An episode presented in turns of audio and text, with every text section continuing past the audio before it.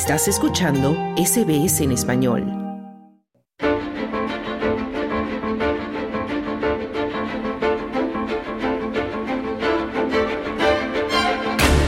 Aquí comienza la edición de verano de Hora 13.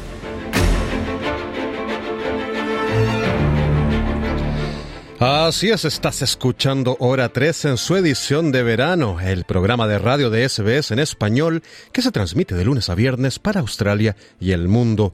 Y cuando son las 13 horas con 30, con 13 minutos, perdón, en Victoria, Nueva Gales del Sur, te recuerdo que puedes seguir nuestros programas a través de la radio, también puedes escucharnos y leernos en nuestra página web, en nuestra aplicación para teléfono y también puedes seguirnos en las diferentes redes sociales.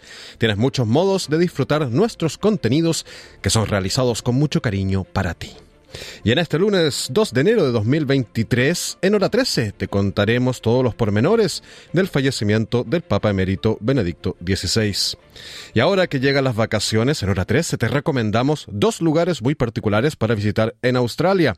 Pero atención que se trata de dos localidades que tienen la peculiaridad de estar consideradas entre los lugares más embrujados de nuestro país. Hablamos también con una de las integrantes de la banda de rock Amazónicas, conformada exclusivamente por chicas de nuestra comunidad residentes aquí en Australia. Tendremos también deportes y música, muchas cosas interesantes el día de hoy para compartir contigo. Así que quédate con nosotros en hora 13.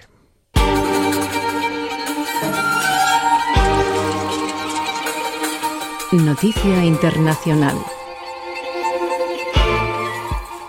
Comenzamos hora 13 hablando de Benedicto XVI, pues el Papa emérito ha fallecido en el Vaticano a los 95 años, el pasado 31 de diciembre. El Papa Francisco ha recordado a su predecesor como una persona noble y amable, mientras los líderes mundiales y católicos de todo el mundo lloran la pérdida del ex Papa, cuyo cuerpo reposará desde hoy lunes en la Basílica de San Pedro. Qui la Radio Vaticana interrompiamo le trasmissioni. This is Vatican Radio. We are interrupting our transmission to Aquí, Radio Vaticana, interrumpimos nuestra transmisión para anunciar con condolencia y emoción que el Papa Emérito ha regresado a la casa de su padre. La oficina de prensa del Vaticano acaba de anunciar que el fallecimiento se produjo a las 9.34 en la residencia del monasterio Mater Ecclesia y que Benedicto XVI, de 95 años, eligió como residencia tras renunciar al ministerio petrino en 2013. El lunes por la mañana, el cuerpo de Benedicto XVI será depositado en la Basílica de San Pedro para que los fieles puedan presentar sus respetos, informó la Radio Vaticana. Benedicto falleció el sábado en un antiguo monasterio en el que vivía desde su sorprendente renuncia al papado en 2013. Joseph Ratzinger, que era su nombre real, era un teólogo alemán que intentó despertar de nuevo el cristianismo en una Europa secularizada, pero será recordado para siempre como el primer pontífice en 600 años que renuncia al cargo del papado. Benedicto sorprendió al mundo el 11 de febrero de 2013 cuando anunció, en latín, que después de ocho años ya no tenía fuerzas para dirigir la Iglesia Católica, que cuenta con más de 1.200 millones de fieles. Su dramática decisión allanó el camino al Papa Francisco, que fue elegido como su sucesor. Los dos papas vivieron uno junto al otro en los jardines del Vaticano, un acuerdo sin precedentes que sentó las bases para que futuros líderes hagan lo mismo en el futuro. Durante una vigilia de Nochevieja, el Papa Francisco elogió a su predecesor. E parlando della gentilezza in questo momento, il pensiero va Y hablando de bondad en este momento, nuestro pensamiento se dirige espontáneamente a nuestro queridísimo Papa emérito Benedicto XVI, que nos ha dejado esta mañana. Recordamos con emoción una persona tan noble, tan bondadosa, Sentimos en nuestro corazón tanta gratitud, gratitud a Dios por haberle regalado a la Iglesia y al mundo a esta persona, gratitud a Él por todo el bien que ha realizado y especialmente por su testimonio de fe y de oración, sobre todo en estos últimos años de su vida retirada. Solo Dios conoce el valor y la fuerza de su intercesión, de sus sacrificios ofrecidos por el bien de la Iglesia, decía el Papa Francisco. Las campanas de las iglesias sonaron en Marketel, en Alemania, lugar de nacimiento del Papa Benedicto, tras la noticia de su muerte. La ciudad alemana, que Benedicto llamaba como su patria espiritual, celebraba cada año, eh, cada año su cumpleaños. Por su parte, los líderes mundiales no tardaron en tuitear sus condolencias por Benedicto, el primer papa alemán en más de mil años. El primer ministro de Australia, Anthony Albanese, tuiteó Triste por el fallecimiento del Papa emérito Benedicto XVI esta tarde. Que descanse en paz eterna. En tanto, el presidente de Estados Unidos, Joe Biden, y la presidenta de la Cámara de Representantes, Nancy Pelosi, y el secretario de Estado, Anthony Blinken, rindieron también homenaje a Benedicto XVI. Por otra parte, el canciller alemán, Olaf Scholz, describió al pontífice de origen alemán como una figura formativa de la Iglesia Católica. El presidente francés Emmanuel Macron, por su parte, expresó sus condolencias a los católicos franceses y también a los de todo el mundo. La primera ministra italiana, Giorgia Meloni, lo describió, lo describió como un gigante de la fe y la razón, que seguirá hablando a los corazones y las mentes de los hombres. Y el presidente de la Conferencia Episcopal Alemana, George Batzing, recordó al Papa como un hombre que influyó en generaciones de teólogos. Er. He was a brilliant theologian. Era un teólogo brillante. Como casi nadie, intentó transmitir la profundidad de la fe a la gente. Era un perito. Él mismo contribuyó a dar forma al último concilio, el, Concilio Vaticano II, como asesor teológico en aquella época. Influyó en generaciones de estudiantes de teología y tuvo un impacto mucho mayor a través de sus libros, decía Betzing. Tras su elección, el Papa Benedicto tuvo que enfrentarse a un creciente escándalo de abusos sexuales en la Iglesia Católica. Mientras era cardenal en Alemania, había minimizado públicamente el alcance y la gravedad de la crisis. Papst Benedikt hat in seiner Amtszeit durante su mandato, el Papa Benedicto ha revelado realmente la profundidad de los abusos, los abusos que en la Iglesia Católica han dejado un impacto tan duradero en nosotros y en nuestra vida cotidiana hasta el día de hoy, porque están asociados a la pérdida de confianza y credibilidad. Como nadie antes que él, el Papa Benedicto lo ha dejado claro. Todo abuso es un delito y necesitamos estructuras en la Iglesia que traten estos delitos de la manera adecuada, decía Batzing. En enero de 2022, un informe independiente de la Alemania natal de Benedicto alegó que éste no había tomado medidas en cuatro casos de abuso sexual a menores cuando era arzobispo de Múnich entre 1977 y 1982. En una emotiva carta personal, el emérito papa reconoció que se habían cometido errores y también pidió perdón. Sus abogados argumentaron en una detallada refutación que él no era directamente culpable. Mientras tanto, el fin de semana en la Basílica de San Pedro del Vaticano, turistas y lugareños recibieron con tristeza la noticia del fallecimiento de Benedicto XVI. Francesco Bernardi conocía bien al Papa emérito. era un santo. For me, he was a saint. Para mí era un santo. Le conocía muy bien porque soy un caballero papal y le he seguido en muchísimas ceremonias. ¿Por qué es un santo? Porque ya antes del inicio de su pontificado se paseaba por este barrio y se le notaba en la cara que era una persona exquisita, decía Bernardi. Turistas y habitantes de la ciudad vieja de Jerusalén también rindieron homenaje a Benedicto XVI. En tanto, el cuerpo de Benedicto XVI reposará en la Basílica de San Pedro este lunes y permanecerá allí tres días antes de su funeral previsto para el 5 de enero.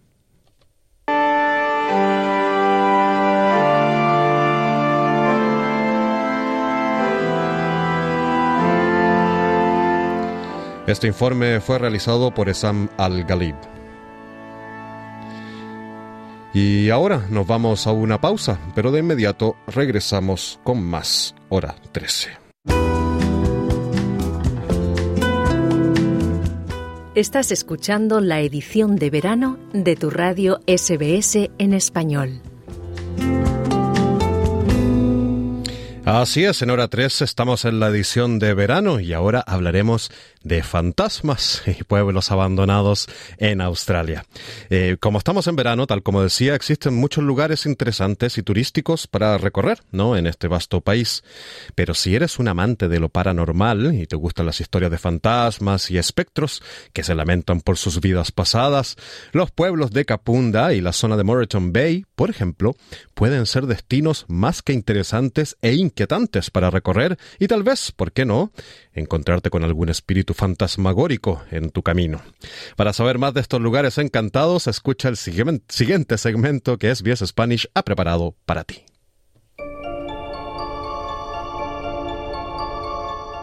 Australia Paranormal.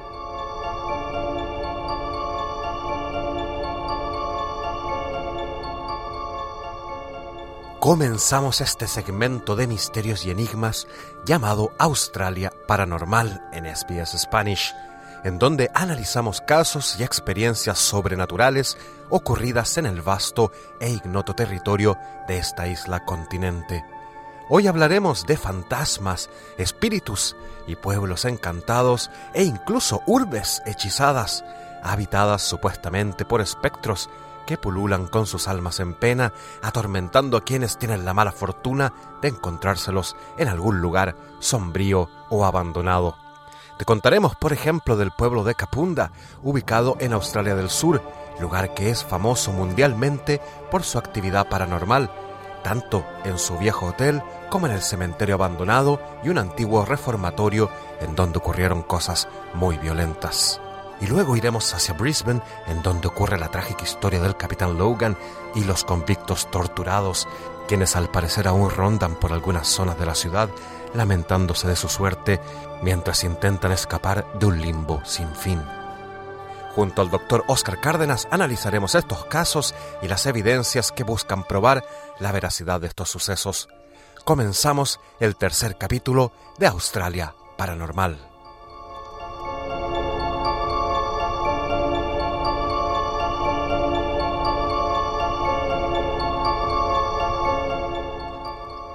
Buenas tardes, Oscar Cárdenas. Muchas gracias por estar con nosotros nuevamente en el tercer capítulo de Australia Paranormal. Y hoy nos hablarás, por ejemplo, de un pueblo encantado llamado Kapunda. ¿Qué nos puedes contar de este lugar? Hola, este lugar, Kapunda, está en el sur de Australia, cerca de Adelaide. Y para entender un poco de dónde provienen estas historias, hay que remontarse al siglo XIX. En 1849, una empresa minera construye el North Kapunda Hotel. Este lugar pretendía ser solamente un simple hotel, pero cuando James Grace compra el edificio, decide hacerlo más grande y expandirlo para ofrecer servicios no solo de pasajeros, sino también para los mineros. En este sentido, ofrece un pub, eh, construye incluso una enfermería y de este modo este hotel crece. Pero también crecen historias, porque no solamente son pasajeros que van y se quedan, sino también pasajeros que realizan actos de violencia, como los que ocurrieron en el pub, e incluso asesinatos. Quizás el asesinato más famoso es el de una joven prostituta y su hijo. Todos crímenes sin resolver, que ese es un dato también muy interesante. ¿Qué ha sucedido? Durante más de 100 años, este hotel tuvo un funcionamiento esporádico. Se cerraba o se abría y las historias se empezaron a acumular. Pero no solo eso, muchos testigos comienzan a ver y a percibir presencias y espectros que remiten precisamente a personas que habitaron ese lugar. Una historia muy interesante es la de un hombre el cual le fue amputada su pierna. Un joven minero. Este joven minero se fue a recuperar a una de las piezas del hotel, pero tiempo después lo encontraron muerto. Todos estos personajes que empiezan a, completar la historia de Capunda, el mito de Capunda, comienzan a ser vistos. Por ejemplo, hay gente que atestigua haber visto a este joven minero sin una pierna andando en bicicleta en las afueras del hotel. Hay gente que atestigua haber visto a la joven prostituta y a su hija en los pasillos del hotel. Esto incluso nos remite a una película muy famosa que se llama El Resplandor de Stanley Kubrick. La idea de los lugares encantados es una idea muy recurrente en la literatura y también en el cine.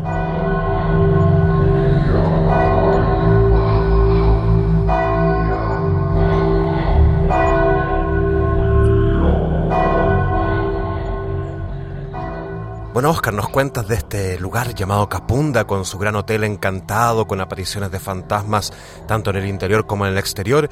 Y en Capunda también se habla de un cementerio abandonado, un cementerio muy antiguo y un reformatorio donde ocurrieron cosas muy terribles. Pero yo te pregunto, porque eh, este pueblo, tal como tú dices, está en un ranking entre los pueblos más encantados del mundo y supuestamente hay mucha actividad en todos los lugares. ¿Crees que la gente se predisponga justamente por toda esta historia y se ponga más susceptible ¿no? a este tipo de, de situaciones y a darle una explicación más bien sobrenatural por sobre una explicación racional? Muy buen punto, Claudio. Efectivamente, te puedo decir que muchos de los casos de apariciones o de visiones de espectros o fantasmas a nivel mundial tienen una explicación racional. Ahora, con respecto al, al hotel de Capunda, muchos testigos a lo largo de muchos años dicen y describen haber visto a los mismos espectros, las mismas ropas, en los mismos lugares, situaciones similares. Ahora, ¿esto quiere decir que se trata efectivamente de fantasmas? No necesariamente. Muchas veces ocurre que son sugestiones.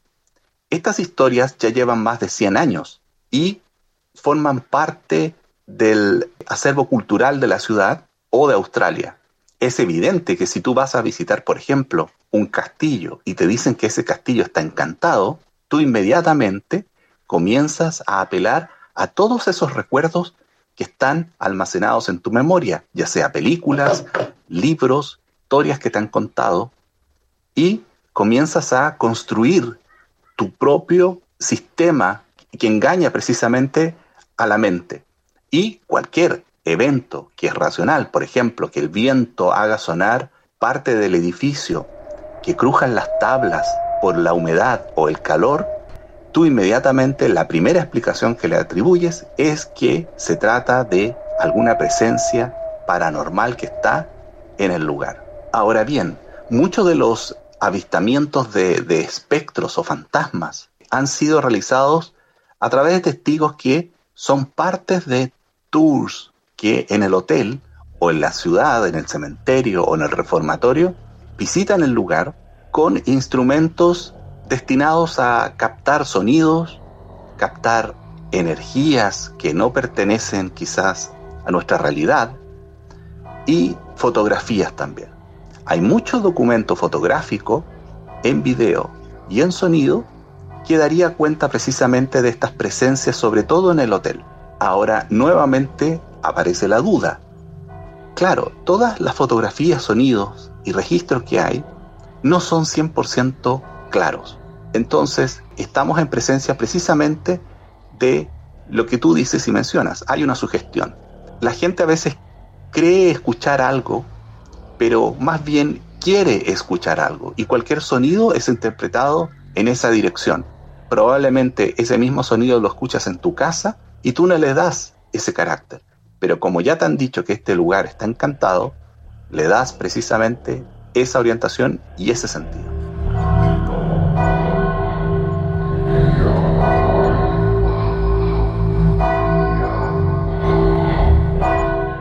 Bueno, entonces ya la gente que esté interesada en ir a comprobar por sí mismo, ¿no? Si Capunda realmente está infestada de fantasmas, puede hacerlo yendo a, a, Australia del Sur. El viaje de ida está garantizado, no así el de regreso.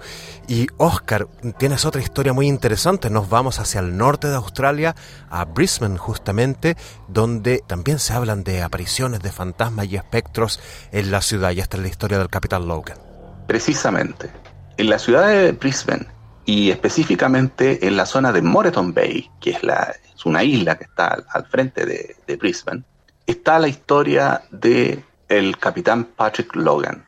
Nos estamos remontando nuevamente a principios del siglo XIX. En ese lugar, el capitán era precisamente el comandante de un asentamiento penal. Este asentamiento era conocido porque era una colonia bastante organizada, eficiente, pero también es conocido porque el capitán Logan no era precisamente lo que se podría entender como una buena persona, al contrario, era considerado un verdadero tirano. De hecho, hay una canción muy famosa en Australia que se llama Moreton Bay, donde se hace alusión precisamente a su carácter. Cada vez que un convicto se portaba mal o no seguía las instrucciones, el capitán Logan le daba como castigo 300 latigazos. Esta fama que construyó de tirano no le ganó muchos amigos, así que muchas veces Capitán Logan realizaba excursiones absolutamente solo al interior de Brisbane. Recordemos que en esa época Brisbane básicamente se lo estaba construyendo una zona muy inexplorada y había que crear mapas para lo mismo. Por lo tanto, el capitán Logan lo que hacía era entrar en tierra y cabalgar durante kilómetros para trazar mapas y conocer la zona que iba a ser en el futuro la ciudad de Brisbane. Sucedió un día de que este capitán iba a caballo solo, eh, ve a una cierta distancia a un convicto, a un hombre vestido con ropas de convicto. Logan lo llama para que vuelva y el convicto se da vuelta, lo mira y empieza a caminar en dirección hacia él. Todo lo contrario a lo cual Logan se imaginaba. Él consideró que el convicto iba a arrancar, por lo tanto estaba preparado para eso. El convicto se acerca a Logan y lo agarra del estribo del caballo, con mucha fuerza. Logan saca la fusta para golpearlo y cuando lo golpea, la fusta atraviesa a este personaje y golpea al caballo. Era un fantasma. Logan inmediatamente toma su caballo y se pone a correr en dirección al río y cuando llega a la orilla del río se da cuenta que el fantasma ha desaparecido. Cuando Logan vuelve a su regimiento, en el camino se da cuenta que él conocía al convicto. Era una persona apellido Stimson, el cual él le había dado un castigo de 300 latigazos y había muerto. Pero la historia de Logan no termina aquí. Años después, él se va a una excursión con un grupo de, de soldados. Llega Logan a la zona de Ipswich, muy cercana a la ciudad de Brisbane, y decide seguir solo su camino, cosa muy habitual en Logan. Pero en una noche, cuando él estaba durmiendo, él es asesinado. Muchos creen que es asesinado precisamente por convictos que se habían fugado del el asentamiento de Moreton Bay. Al día siguiente, en el asentamiento de Moreton Bay, ven una figura al otro lado, tierra, que hace señales y está arriba de un caballo. Los que ven la figura son soldados, precisamente del regimiento, que no tenían noticias de Logan deciden ir a buscarlo al otro lado, pero la figura caballo desaparece en una neblina. Días después se enteran de que Logan había sido asesinado. Esta visión, este personaje tan cruel, el capitán Patrick Logan, se cuenta que aún es visto en ciertas noches en Moreton Bay, en algunas zonas de Brisbane, en zonas alejadas sin mucha luz es un fantasma recurrente en Queensland. Bueno, ya saben los que visiten Brisbane que si se encuentran con un, una pálida figura a caballo podría ser el capitán Logan. Y yo te pregunto, Oscar, cuando hablamos de fantasmas y hablamos de espectros, ¿cuáles son las explicaciones que dan los expertos en temas paranormales? ¿Se trata de almas en pena? ¿Se trata de demonios escapados del infierno? ¿O son otro tipo de entidades? Va a depender un poco del tipo de investigador que hay. Muchos solamente se refieren a que son energías, apariciones, ectoplasma, tipos de manifestación energética. Y hay otros investigadores que le atribuyen precisamente esta cualidad de ser seres que están en un limbo, es decir, no han terminado su tránsito hacia su muerte y tampoco han terminado de dejar esta realidad. Están precisamente en ese tránsito, en ese puente entre dos realidades muy distintas. No hay una explicación certera en el tema, puesto que, nuevamente te repito, no hay pruebas fehacientes del tema tampoco.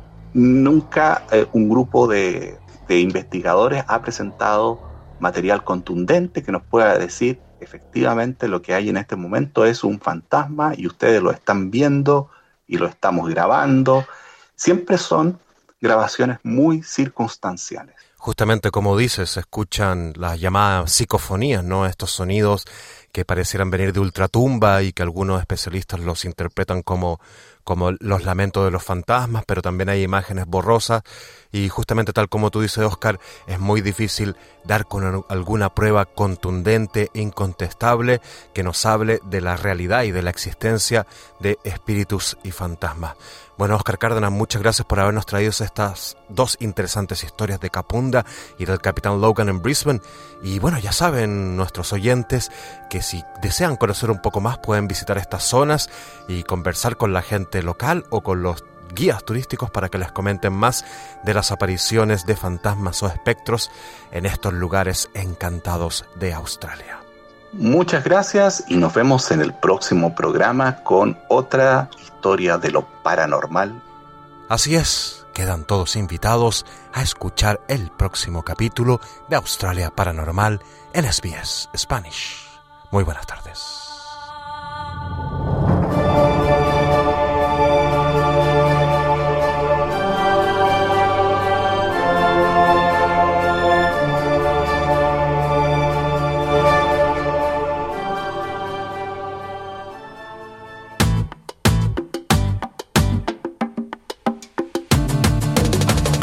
Estás en la sintonía de SBS Spanish, Australia en español, edición de verano.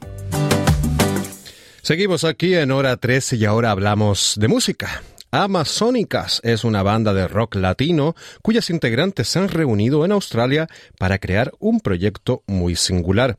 Se trata de una banda de rock compuesta exclusivamente por chicas de raíces latinas que se proponen desafiar fronteras y estereotipos en la defensa de aquello que más les apasiona, el metal. Sus integrantes se encuentran diseminadas por diferentes ciudades de Australia y ocasionalmente se reúnen para presentarse en eventos y en escenarios. Aunque el proyecto es joven, sus integrantes afirman que han tenido muy buena acogida tanto por el público latino como por el australiano. Nuestra compañera Ari Guerrero conversó con Daniela Vargas, integrante de la banda, y nos traen todos los detalles. Bueno, y cuando el empoderamiento femenino se encuentra con el rock latino, pues nacen proyectos tan sui generis como masónicas, compuesto exclusivamente por féminas de sangre latina que viven acá en Australia. Yo converso con Daniela Vargas Márquez, quien es integrante de la misma. Cuéntame cómo surge la idea de crear un proyecto tan sui generis como Amazónicas, que es además la primera banda de rock en Australia cuyos integrantes son todas mujeres latinas, ¿verdad? Así es, bueno, muchas gracias primero por, esta invitación. Este proyecto eh, surgió hace ya como un par de años. Cuando llegué a Australia pues me surgió la idea de hacer una banda de solo chicas que representara eh, pues nuestra cultura pero en otro género que es el rock. El proceso pues ha sido o fue un, un poco difícil precisamente para conseguir integrantes que interpretaran algún instrumento, que les gustara el género, por supuesto. Y pues gracias a un movimiento que se llama Rock Latino en Australia, conocí una banda que se encuentra en Melbourne que se llama La Furia, donde la bajista, que se llama Jessica, eh, hace parte de, pues, de la banda. Y ahí nos conocimos, empezamos a hablar, dijimos, bueno, pues intentemos hacerla y finalmente pues conseguimos una vocalista guitarrista que es Nicole que se encuentra también en Melbourne, y Jimena en Adelaide. Así que es una banda de solo latinas, pero cada una representando una, una ciudad en el país. Entonces, ¿cómo hacen para reunirse, para ensayar, para hacer música? Bueno, eso, eso es lo, lo más bonito de la banda. Eh, existe como el mismo nivel musical entre nosotras y también un compromiso enorme. Cada una ensaya en su casa lo que tiene que ensayar y ya cuando nos reunimos mm. eh, pues prácticamente la canción está lista, ya son como para arreglos y pues detalles mínimos. Y ya cuando nos vemos que tengamos algún evento, eh, solo es como ensamblar.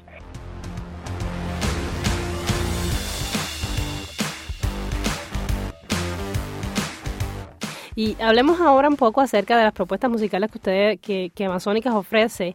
Eh, mencionabas que hacen covers. O sea, ¿solamente tienen covers o ya tienen música original? No, de momento estamos eh, empezando solo con covers. No queremos tocar solo rock en español, sino rock en inglés. En cuanto a los covers que no van a ser solo en español, sino también en inglés. ¿Y planean componer en el futuro, digamos, sus propios temas? Eh, hemos dialogado, pero aún somos eh, tan nuevas que tenemos que dar como un tiempo de respuesta con el público y ya empezar un proceso de composición pues que requiere también bastante tiempo y algunas habilidades especiales para hacerlo. Pero por supuesto sería lo ideal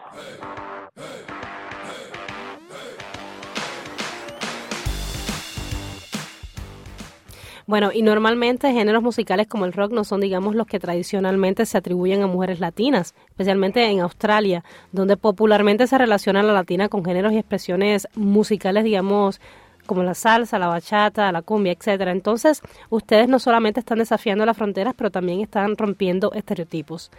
Claro que sí. Eh, bueno, precisamente así como latinas, pues somos amantes de nuestra cultura, de nuestra música, pero también nos gusta el rock, nos gusta también como el metal un poco más fuerte y eso es lo que queremos mostrar también a nuestro público. Claro. Daniela, ¿y cuáles han sido los desafíos más difíciles em, que han tenido que superar a la hora mm, de establecerse dentro de una industria y un género musical que ha sido, digamos, tradicionalmente dominado por la presencia masculina? Si nos enfocamos en rock latino, la mayoría de sus integrantes son hombres. Bueno, yo llevo 15 años tocando y pues en épocas anteriores si era como que las mujeres no no podíamos tocar algún instrumento mm. especialmente haciendo rock pero en Australia pues hemos tenido una acogida muy muy buena afortunadamente bastante apoyo eh, eh porque en Australia eh, hay muchísimas bandas de chicas mm. Muy buenas muy talentosas pero pues son de Australia entonces nosotras queremos hacer como esa diferencia que nosotras las latinas también podemos hacer un, un buen papel dentro de la industria del rock. Bueno, y ahí mencionabas algo que, que tiene que ver con mi próxima pregunta y es que yo quiero saber cuán diferente es el escenario musical del género rock en Australia en comparación con, con el de América Latina. Creo que como latinos nos diferencia muchísimo nuestra energía que siempre la, la damos toda. En, en, mi experiencia acá un poco en Australia son un poco más, eh, más reservados, por decirlo así. Se disfrutan la música un poco, un poco diferente. En, en, los eventos, cuando es un público latino, se siente una, un ambiente un poco más energético, podría decirlo yo. Y Daniel, hablemos ahora acerca de cómo ha sido la acogida del proyecto Amazónicas acá. Bueno, pues eh, realmente sí hemos, hemos sido muy afortunadas. Las bandas que ya existían, que la mayoría son de chicos, eh, nos han recibido muy bien haciéndonos invitaciones para, para compartir en otros eventos. Se ha creado como una buena conexión entre toda la comunidad, entonces existe muy, muy buen apoyo pero nuestro objetivo también es poder conectar la, la, la cultura australiana con nosotros, eh, el rock, el rock de latinas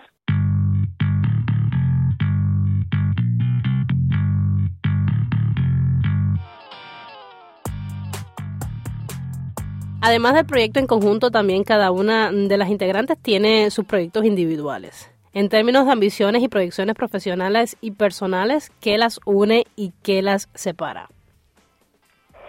Bueno, sí, cada una de nosotras eh, hacemos parte de diferentes proyectos. Uno de esos proyectos pues también hace parte de nuestros trabajos normales de, yo los llamo nuestros trabajos de adultos, eh, pues que son nuestras profesiones reales, por decirlo así. Lo que nos une, pues es, es, amor por la música, eso eh, así es, porque realmente en nuestro caso de música, pues no podemos vivir, pues tenemos que invertir nosotras cuando tenemos que viajar o si tenemos que pagar algún hotel o lo que sea, es por parte por nuestra cuenta. Obviamente en los eventos se recibe un pago, pero el pago es para suplir otras cosas que se invierten también en la banda. No es un trabajo, es una, una pasión. Y pues que, que, que nos que nos separa? No, pues lo único que nos separa es que estamos lejos cada una, mm. pero porque yo creo la, la conexión tan grande que hemos generado, eh, creería yo que si viéramos en la misma ciudad, no nos separaríamos.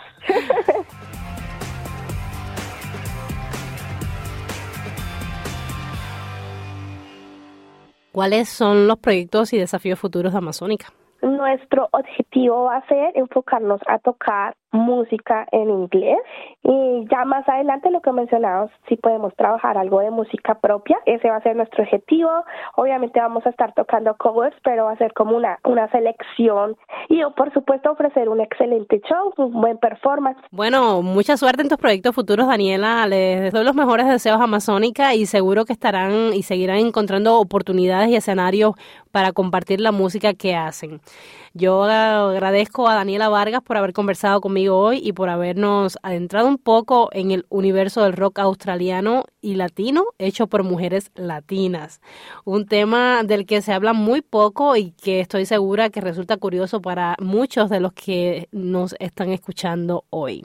A ti muchísimas gracias por la invitación. Por favor, no olviden seguirnos en todas nuestras redes como amazónicas.au. Esa era nuestra compañera Ari Guerrero conversando con Daniela Vargas, líder de la banda de rock Amazónicas. Seguimos en hora 3, ahora vamos a una tanda comercial, pero continuamos con más en hora 13.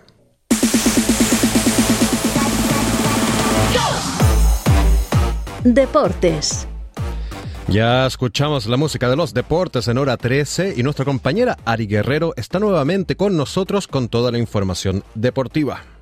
Hola Claudio, ¿cómo estás? Pues mira, arrancamos las notas deportivas de hoy hablando de fútbol y es que el Paris Saint-Germain perdió su marcha impecable y sufrió su primera derrota de la temporada de la Liga Francesa al caer derrotado 3 a 1 en su visita al Lens este domingo en la jornada número 17 del campeonato galo. Sin sus estrellas, Leonel Messi de vacaciones y Neymar que está sancionado, pues digamos que al club parisino la competición tras el Mundial no le ha sentado para nada bien, ya que ha inaugurado el 2023 con una dura derrota ante su inmediato perseguidor en la liga francesa, el Lens, quien golpeó primero con el tanto de Frankowski a los cinco minutos y aprovechó bueno la mala salida de Donnarumma para marcar casi a una puerta vacía. El PSG respondió rápido con el empate de Equitique tras un gol que generó mucha polémica porque vino precedido de un robo cuando el portero había atrapado el esférico. Y aunque el PSG trató de igualar en varias llegadas, ninguna de ellas fue lo suficientemente peligrosa como para hacer tablas antes del descanso. De esta manera el Lens pues acabó con la imbatibilidad de los parisinos y se pone a cuatro puntos ganando 3 por 1 gracias a los tantos de Frankowski, Openda y Claude Maurice.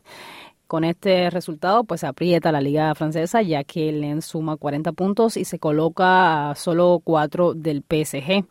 Esta derrota no solo es la primera derrota del PSG en este curso de la liga francesa, sino que también es la primera desde marzo de 2022 cuando cayó ante el Mónaco. Y seguimos hablando de fútbol porque, bueno, el astro portugués Cristiano Ronaldo fichó el viernes por dos años con el club Al Nassr de Arabia Saudita, donde tendrá un salario estimado de unos 214 millones de dólares y bueno, ha fichado con ellos hasta el 2025. CR7, como también se le conoce, pues se había quedado sin equipo desde la rescisión de su contrato con el Manchester United a finales de noviembre cuando protagonizó una salida tormentosa del club inglés tras eh, criticar a entrenadores pasados y presentes, así como dirigentes y excompañeros del equipo. Bueno, y durante el recién culminado Mundial de Qatar, el tiempo de juego de Cristiano Ronaldo se vio, pues se vio bien limitado y bueno, Portugal fue eliminado en cuartos de final por Marruecos. Desde entonces, Cristiano Ronaldo pues se ejercitó en las instalaciones del Real Madrid, pero el equipo merengue descartó el regreso de su ex estrella. A sus 37 años, pues el jugador tratará de regalar sus últimos destellos en un país alejado de los focos futbolísticos como lo es Arabia Saudita. Sin embargo, Cristiano Ronaldo pues, puede presumir de un palmarés espectacular con cinco balones de oro, cinco títulos en la Liga de los Campeones de Europa, títulos de campeón de Italia con la Juventus, de España con el Real Madrid y de Inglaterra con el Manchester United. Es también el máximo anotador de la Champions y de la historia de la selección portuguesa con la que conquistó la Eurocopa en el 2016. Bueno, y hablamos ahora de tenis porque contra todo pronóstico, la España de Rafael Nadal ha caído eliminada de la United Cup. Los ibéricos perdieron ante Gran Bretaña, la única selección que hasta el momento tiene asegurado el paso a la siguiente ronda. Y es que después de la derrota de Albert Ramos contra el británico Daniel Evans el domingo, pues España ha quedado matemáticamente eliminada de la United Cup de tenis y lo ha hecho por derrota 4 a 1 contra Gran Bretaña, que aseguró el liderato del grupo D. Tras perder los dos duelos individuales del sábado y arrancar la jornada el domingo con un resultado parcial de 2-0 en contra, Paula Badosa dio esperanzas al combinado español al derrotar a Harriet Dort por 6-7, 7-6 y 6-1. El siguiente partido individual lo debía haber enfrentado Pablo Carreño con Daniel Evans. Sin embargo, el español eh, causó baja por lesión a última hora y fue reemplazado por su compatriota Albert Ramos, sobre quien recaía toda la responsabilidad de igualar el marcador y de forzar el desempate en el doble mixto. Lamentablemente para la selección española pues no fue así. El británico Evans se impuso 6-3, 1-6, 6-3, marcando así el punto de la victoria de la serie que sirvió para clasificar a Gran Bretaña como líder del grupo y dejar sin opciones a España que también perdió el doble mixto. Este partido debía inicialmente disputarlo Rafael Nadal y Badosa, pero con el equipo español eliminado fueron Jessica Bouzas y David Vega los que saltaron a la pista para defender contra Hart y Johnny O'Mara en los dobles. Y bueno, en otras eliminatorias, Brasil superó 4 a 1 a Noruega y se mantiene con esperanzas de avanzar en el torneo.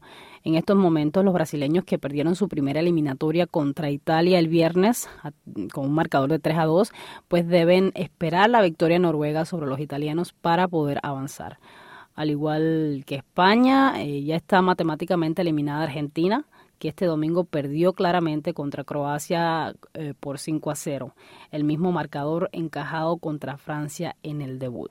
Bueno, y de esta manera un solo equipo tiene asegurado hasta el momento acabar primero de grupo y pasar a la siguiente fase, Gran Bretaña. Y bueno, Claudio, esto es todo lo que tengo en cuanto a noticias deportivas hoy. Ese era Ari Guerrero con toda la información deportiva. Y así hemos llegado al final de nuestro programa de este lunes 2 de enero del 2023. Mañana a la una te esperamos con hora 13 aquí en Radio SBS. Soy Claudio Vázquez y te deseo muy buenas tardes. Dale un like, comparte, comenta. Sigue a SBS Spanish en Facebook.